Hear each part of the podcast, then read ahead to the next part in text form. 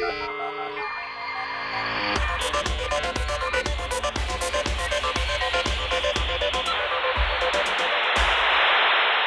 Hey, this is Kimberly, and welcome back to the Naked Security Podcast. I have a very special guest with me today, Rachel Tobac, and she is a social engineer expert.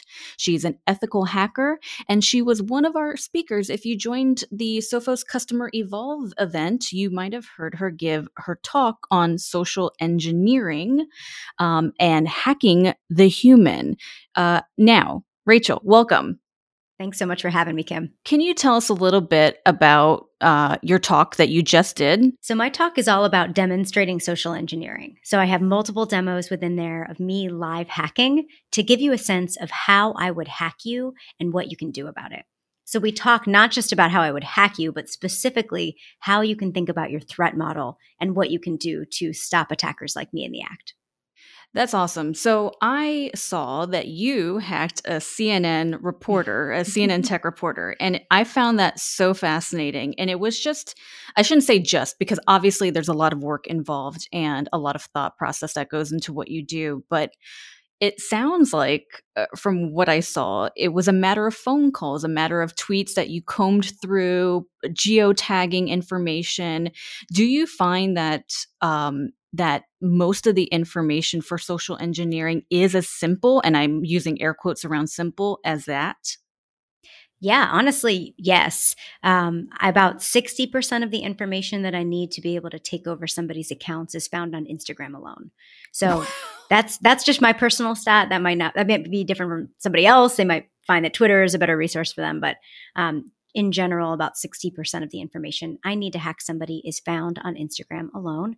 Twitter is also very useful, but it depends, of course, on my target. Some people tweet less.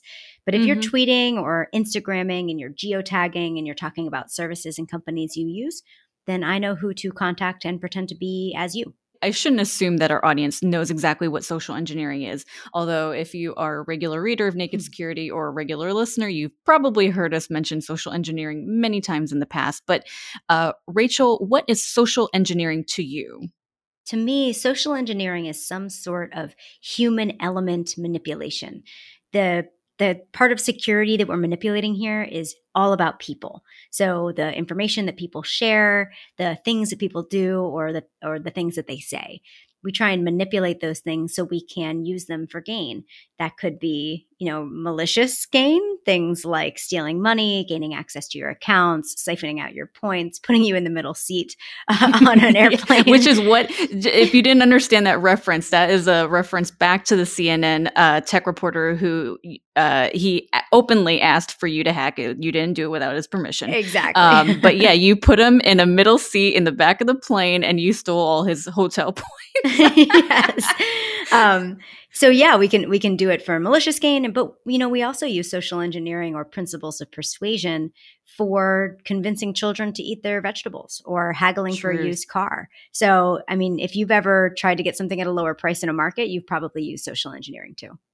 Yeah, it's really at the end of the day, it's just taking um, advantage of, I guess, like uh, certain social behaviors, social clues, uh, and uh, context. That's so fascinating. Well, important question here: Did you ever give the man back his points, or are you still hoarding them? Part of the contract was I had to return everything, unfortunately for me. Um, but yes, he got everything back. There were a few things, and we put this in the contract that it's possible that you know, he gave me consent to attack things um, as much as I wanted to, knowing full well that sometimes companies don't have a reverse or exit button, right? right. Um, and so that was part of our contract. I would never go into it telling him, you can absolutely get everything back because that's simply, I can't promise that, right? So right. Um, there were a few things that are not in the video uh, that we didn't include. There were many. I, I, hacked ten plus of his accounts, and I think you only get to see three of them in that video. Wow! But um, yeah, there were a few of them that that weren't able to do that that emergency exit reverse button later, and that's you know some companies just have have challenges with that. But he knew that going into it. he knew it was possible. We, like I said before, at Naked Security report oftentimes about data breaches, ransomware attacks, very targeted attacks. And unfortunately, it sounds like the first step in that attack has come through some sort of social engineering uh, play, whether that's a phishing email or a phone call. If you, uh, for anybody who's listening, Rachel, what is the first step an organization should think of when they're thinking about trying to prevent these kinds of social engineering tactics from working in their org? Oh, yeah. Well, we know that the majority of cyber attacks start with some sort of human element. So it could be something like phishing, an email attack, uh, phone attacks like vishing, SMS, mm-hmm. or somebody just um, giving their credentials out on a credential harvesting website, not realizing that it's inauthentic, using their password in multiple places. Of course, there's so many different ways things can go wrong. But I would say the most important thing that an organization can think through is how they are being politely paranoid. That's a phrase that I use to describe yeah. how they confirm people are who they say they are before giving access to money, data, or systems. So we can't just tell people, listen, don't wire people money. It's not safe because people in finance, that's their like, job, right? They do that every day. yeah, yeah, yeah. Uh, so we can't just do that. Instead, we have to kind of shift away from the don't click anything, don't download attachments, don't wire money. It's like, how am I supposed to do my job? I'm going to get fired if I don't do any of those things. It's literally required. Instead, move towards being politely paranoid, which is that phrase that I use to describe using two methods of communication to confirm people are who they say they are. So if we imagine, let's say, somebody, very common, right? Somebody, an attacker, is trying to get money from us at our organization. They send us an invoice and they just hope that we pay it. That's common. A lot of times people will just hope that we pay their invoices, even though they're not authentic. And they can find the people that we work with to emulate those. I talk about in my talk how that happened to Barbara Corcoran. But can we imagine if the person in finance calls up the organization and says, Hey, quick question about that invoice? They're going to say, We didn't actually send you an invoice yesterday. It sounds like you're being scammed. Or what if we have more communication like on Slack, Signal, chat, anything? A mm-hmm. second form of communication to just confirm between the EA and the executive that that thing doesn't indeed need to be done um, before we go ahead and, and wire over that $500,000. That's just one example of how we can be politely paranoid, but I hope that companies can take a closer look at their protocols and think through how they can make them more politely paranoid inherently. That's what my talk's all about. I love that. Politely paranoid, I think, is great advice. And I think I've been maybe uh, not so politely paranoid uh, ever, uh, ever since working in cybersecurity for the last decade. But Barbara Corcoran, so you bring up Barbara Corcoran. And if you don't know who she is, uh, listeners, she is one of the millionaires on Shark Tank here in the United States. And I personally am a huge fan of Shark Tank. But when I heard that story, I was like, man, this is just another example of how this can happen to anybody. Think mm-hmm. about the, all the resources that Barbara Corcoran has, the manpower, the obviously the intellect, and it still happened to her. Mm-hmm. So the uh, crazy scenario. Uh, I want to go back to you as a person. Now, we're talking a lot about social engineering. You know a lot about social engineering. How did you get into this? Uh, are you just, uh, were you like, you know what? I've developed a particular set of skills for cyber stalking and figuring out a specific out. set of skills. yeah, as Liam Neeson would say. Yes. um, no, I'm, I have a very nonlinear path to InfoSec. Um, Oh. I think many people know you can't really major in social engineering or hacking in school. not That's yet. Not, not, yet, anyway. Yeah. Um, hopefully, if you're listening to this in 10 years, that sounds ridiculous. Right. But um, right now, it's kind of hard to do. So I actually have a degree in neuroscience and behaviorism. Amazing. So my background is, I mean, I, I worked in a rat lab uh, doing behavioral studies, slicing open rat brains, doing rat surgery. Wow. So my background is very odd, I think, coming into InfoSec, but that's common. There, it, there's not one super direct path. It's um, true. And I also have a background in performing improv. So I used ah. to do that on Friday and Sunday nights.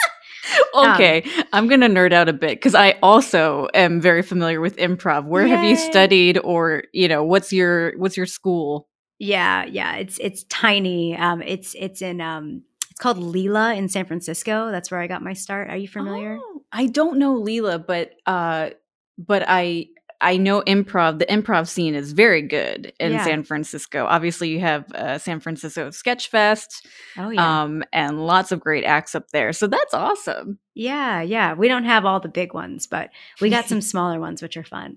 Um, so I got my start there, kind of, you know, performing, getting a sense of improv, and I I've been doing improv since I was a kid. I was in musical theater. I was a total Nerd growing up. theater nerd. Um, yes, Yes, total theater nerd. So I kind of had this sense of I know how to improvise on the on the fly, and that's a huge part of social engineering that because is especially if you're hacking live over the phone, you need to be able to pivot on a dime. You know, somebody says, "Oh wait, what what did you say there?" and you have like an opportunity to total totally switch Yeah. what you need to be doing in the moment.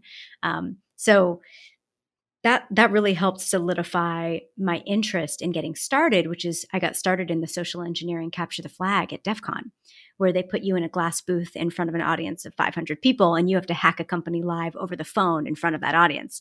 So that's incredible. yeah, I ended up getting second place three years in a row, very That's right. consistent. Um, and that is, it just felt natural to me. You know, it's I'm it's instead of improv, it's just I'm hacking now uh, in front of an audience. So it wasn't so. I mean, it was scary, but it wasn't so foreign to me to do something like that. Right. Um, we had so and on a previous episode, uh, what my co-host Doug, he had come across some Airbnb listing uh, that seemed too good to be true, like two hundred dollars a night, like beautiful ski house and gigantic.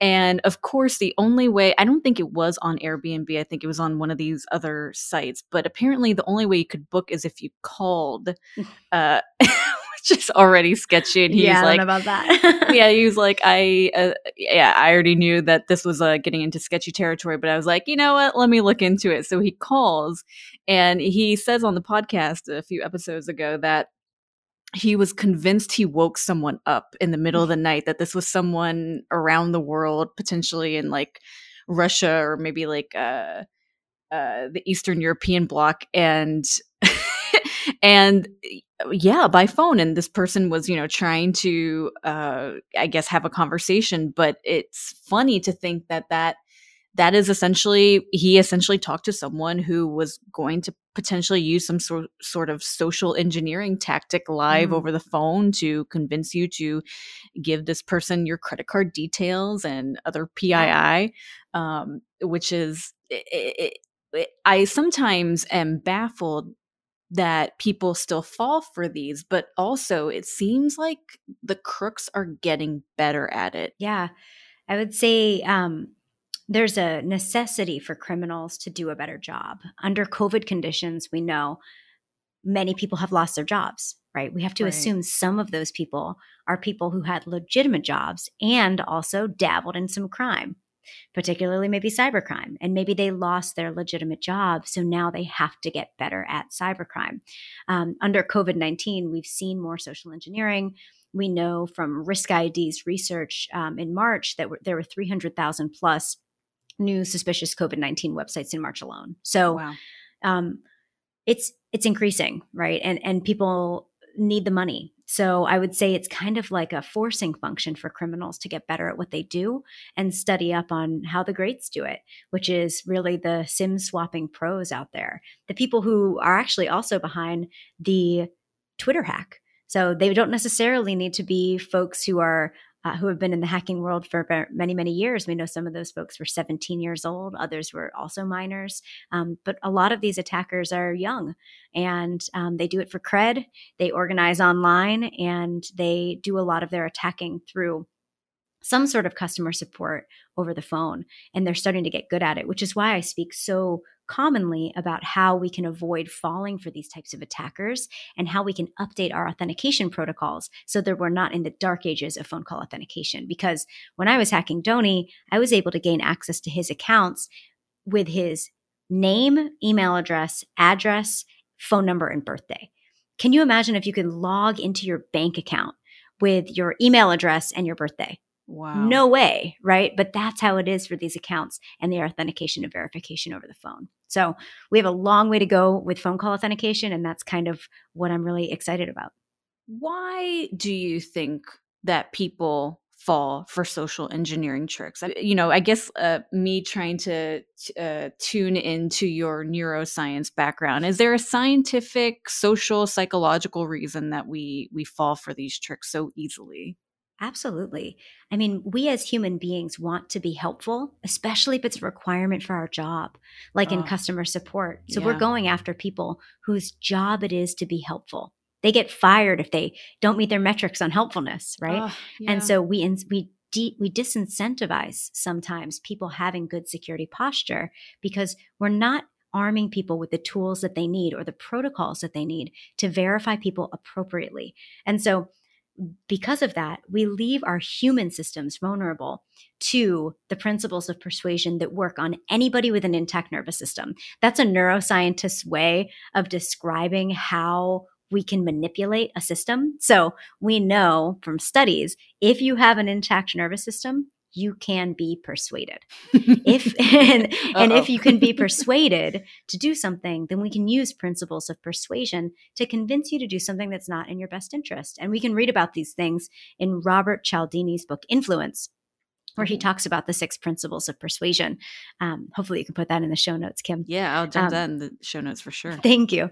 Uh, so we have different principles of persuasion like reciprocity, social proof, which is actually what my company is named after, social proof security, because I Mm. love that one so much. Where we do things like name dropping. You know, Kim, if if you and Chris are best friends, and I know this from your Instagram because you always post screenshots of you two talking on Zoom eating dinner together. Well, then who am I going to name drop when I'm pretending to be IT support and I'm calling you to update your machine? I'm going to say, hey, I just talked to Chris. It took two minutes. Hopefully, I can get you updated. And so these little principles of persuasion, when used together in concert, can convince people to do things that they wouldn't normally do. all this being said, you are a social engineer, you're an ethical hacker, and uh, but how did you ultimately get into it? I know you had mentioned your background in neuroscience and and improv, but what there's obviously many steps that probably happened between that and then capturing the flag at DEF CON. You'd be surprised. so, um, my husband is in cybersecurity. I never was. Oh, And many years ago, he was like, Hey, I think you need to come to Vegas. He was telling me that he was going to Vegas for this conference. And I was like, eh, it was DEF CON, right? But right. I was like, eh, I don't think I, I don't think that really fits me. I don't think I need to go. And he got there and he saw many years ago people in a glass booth in front of an audience. And he's like, I think you'd get a kick out of this. And then as he saw the competitors competing, he was like, I don't think you just get a kick out of this. I think you should compete. I think you should buy a ticket out tonight to Vegas. And so I did. Um, I Oh bought a ticket God. out that Friday night. And if you know anything about DEF CON, DEF CON's well underway, you know, Friday, Saturday. Oh, yeah, It's yeah. almost done at that point, right? So I got there kind of late and I ended up seeing two social engineering calls that next day on Saturday. And I was hooked. I was like, this is 100% me. It uses all of my background from improv um, to neuroscience, behaviorism, persuasion, all my studies over the years. And I'm, I want to try it. So I ended up self teaching for about a year, reading every book I could by Christopher Hadnagy, who wrote all the books basically on social engineering, reading the framework on social engineer.org, and calling up my um, my service providers. And you know, it's not illegal to call service providers as yourself without enough information to authenticate as yourself. To get a sense at, of um, what do they use, what are their protocols, what kind of flags can I get just calling as me, but not giving enough information to be me, right? And so- Yeah, so I, I did all that, prepared, talked to some really cool experts in the field who helped me understand how pretexting worked, um, like Chris Silvers and Snow. They were really helpful. And Mm. then got in the booth my first year and ended up getting second. I was shocked. Honestly, I had no idea that that would happen. And then I got second the next year and second the next year after that. And then people were like, um, can you do this for my company? And I was like, sure. So I started slowly but surely giving talks and uh, pen tests, and and now it's grown, and now I have 50 plus clients. This is i'm finding this entire conversation so fascinating when you're not social engineering when you're not reading about persuasion and uh, all these uh, great uh, i guess brain hacks what are you doing for fun?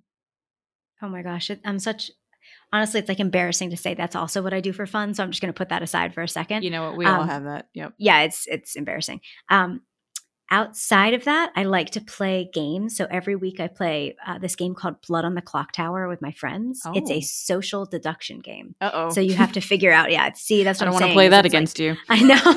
that's what I'm saying. Is it's like it's like the same kind of thing, except for I'm not hacking someone. I'm just playing a game. So it's kind of embarrassing that they're all in the same realm, but it's a really fun game. I highly recommend looking into it if you're into hacking or social engineering, but you want something that's not like technical. You can just have fun with your friends and play over Zoom under COVID conditions. Oh, fantastic! Um, or, or whatever your your uh, video chat of choice.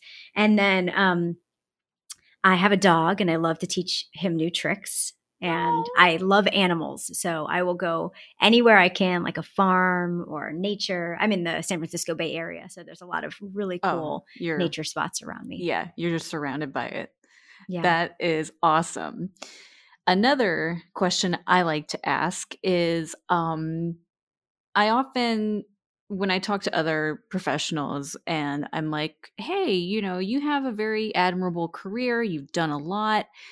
Has there ever been a person that you that you think back upon or is still in your life that you're like, you know what, I really would love to give credit to this person for helping me take one step further. It sounds like your husband obviously was oh, yeah. a huge push in that direction. Is there anybody else or uh, that you feel as though helped you get to where you are today? Oh, absolutely. I mean, the first person is my husband, Evan Tobac, who I wouldn't even be in cybersecurity. I'd still be maybe working in a rat lab somewhere, um, potentially, uh, because I just didn't. I simply did not see myself as um, fitting there. You know, if you don't have representation and you don't see folks that potentially look like you, you might not realize that truth that that is an option for you. Yeah. Um, and so he is definitely the most influential person. And then we have Chris Hadnagy, who get, took a chance on me without much experience, put me in the glass booth, and allowed me to try it year after year. We have Chris Silvers, who sat on the phone with me my first year and helped me understand how to come up with a pretext and avoid negating the frame and all the things and all the tactics we use Ooh. in social engineering. And then Snow gave me examples of how pretexting works.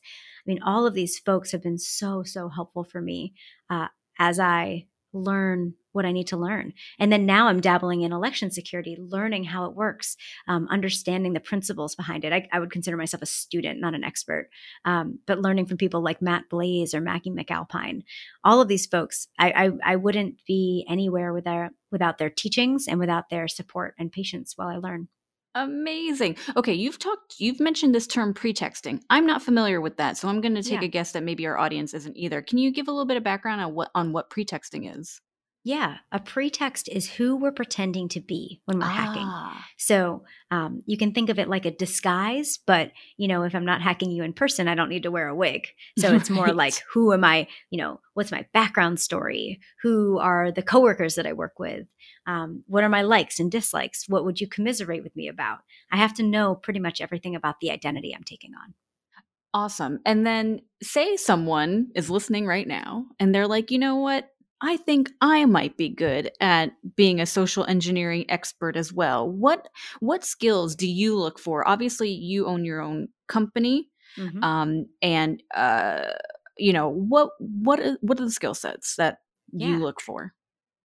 Yeah, I would say start with the social-engineer.org framework, where you can get a sense of how hacking works and the pretexting and principles of persuasion. And then from there, what would be really cool is to get a sense of how are you able to persuade somebody? If you don't have the information that you need to verify yourself, how are you able to convince that person that you are who you say you are? Try it with your own service providers and see how far you get. Uh, and then, if you feel like you have that skill set and you enjoy it, try getting a sense of how phishing works over email too um, and start writing those things up there's many blogs where you can learn about that and youtube videos as well from there, if you feel like, wow, I really like this, and I'd recommend you try out the social engineering capture the flag. Hopefully, we are all in person next year at DEF CON. And I think if you can do that, you're probably going to love social engineering. It's not for everyone, but if you like it and you want to continue, then that's probably a good place to start. Do you have any last advice for our listeners who are now politely paranoid and want to become more politely paranoid for their own IT team, their own internal teams, etc.? Oh, totally. I would say the first thing is to do an inventory and understanding of the protocols in place on your customer facing teams. So these are going to be folks like customer support, help desk, um, even so far as things like recruiters are also customer facing, right? And yeah. we have to think about hiring managers too. So how do they verify people are who they say they are? If those protocols aren't in place, talk with an expert and get a sense of how you can update that. Um, to be more secure. And then we have to have technical tools to back us up. We cannot just rely on humans to be perfect because, as we know, humans are fallible. That's part of life. We can't expect perfection out of human beings, but we can expect perfection out of computer systems, especially some that are layered on top of each other. Mm-hmm. So things like using a password manager um, eliminates you using your password in more than one place, which allows me to find those passwords in a breach and then in turn breach you. Um, so a password manager will also help you make sure that you if you go to a you know fake malicious url your password manager is going to say this isn't right. It's not going to input your credentials and i can't steal them. If you layer that with multi-factor authentication even if all of that fails and you make a mistake yeah i still don't have the code and i'd have to fish that out of you too. And if i'm using a program to hack 100000 people in a breach that i find online i'm going to move on from you. And so if you can layer all of those together, updating your people processes and protocols, being politely paranoid, using technical tools to back you up, I just named a few, but there's many more, you will be able to keep your teams much, much safer. And it's going to take a lot of time. Um, you know, this education is ongoing, and a lot of folks kind of think it's kind of one and done, but we know that communication needs to happen at least quarterly. Let people know what are the most common attacks we're seeing right now, especially under COVID. You know, the reason why Twitter mm-hmm. was hacked is because people were commiserating online about how the VPN was tough to work with. Uh-oh. That's public information, right? When people are complaining about it. And so attackers use that information and leverage it against the teams. Get a sense of what's public about you out there so that you can prepare your teams to spot phishers. That's fantastic. And I think that's great advice on an individual level. Like, say you aren't a part of a big company and it's just you, and you want to prevent yourself from being socially engineered uh, and hacked. We have said this many a time on Naked Security. Please, for the love of everything that's good, use a password manager, hmm. use strong passwords, always turn on 2FA whenever possible, unique passwords for every single account that you own. Because if uh, uh, you know one breach happens to one of your accounts it won't affect the rest of your accounts in terms yeah. of uh, having that one key to the entire kingdom so spread out your keys have different keys uh, for all over the kingdom Rachel, this has been such a fun talk. I hope you have enjoyed joining us for this very special episode. How can our audience follow you? Thanks, Kim. They can follow me on Twitter at Rachel Tobac, R A C H E L T O B A C. And I'll make sure to drop that in the show notes as well so you can easily find her on social media. And uh, until next time, stay secure.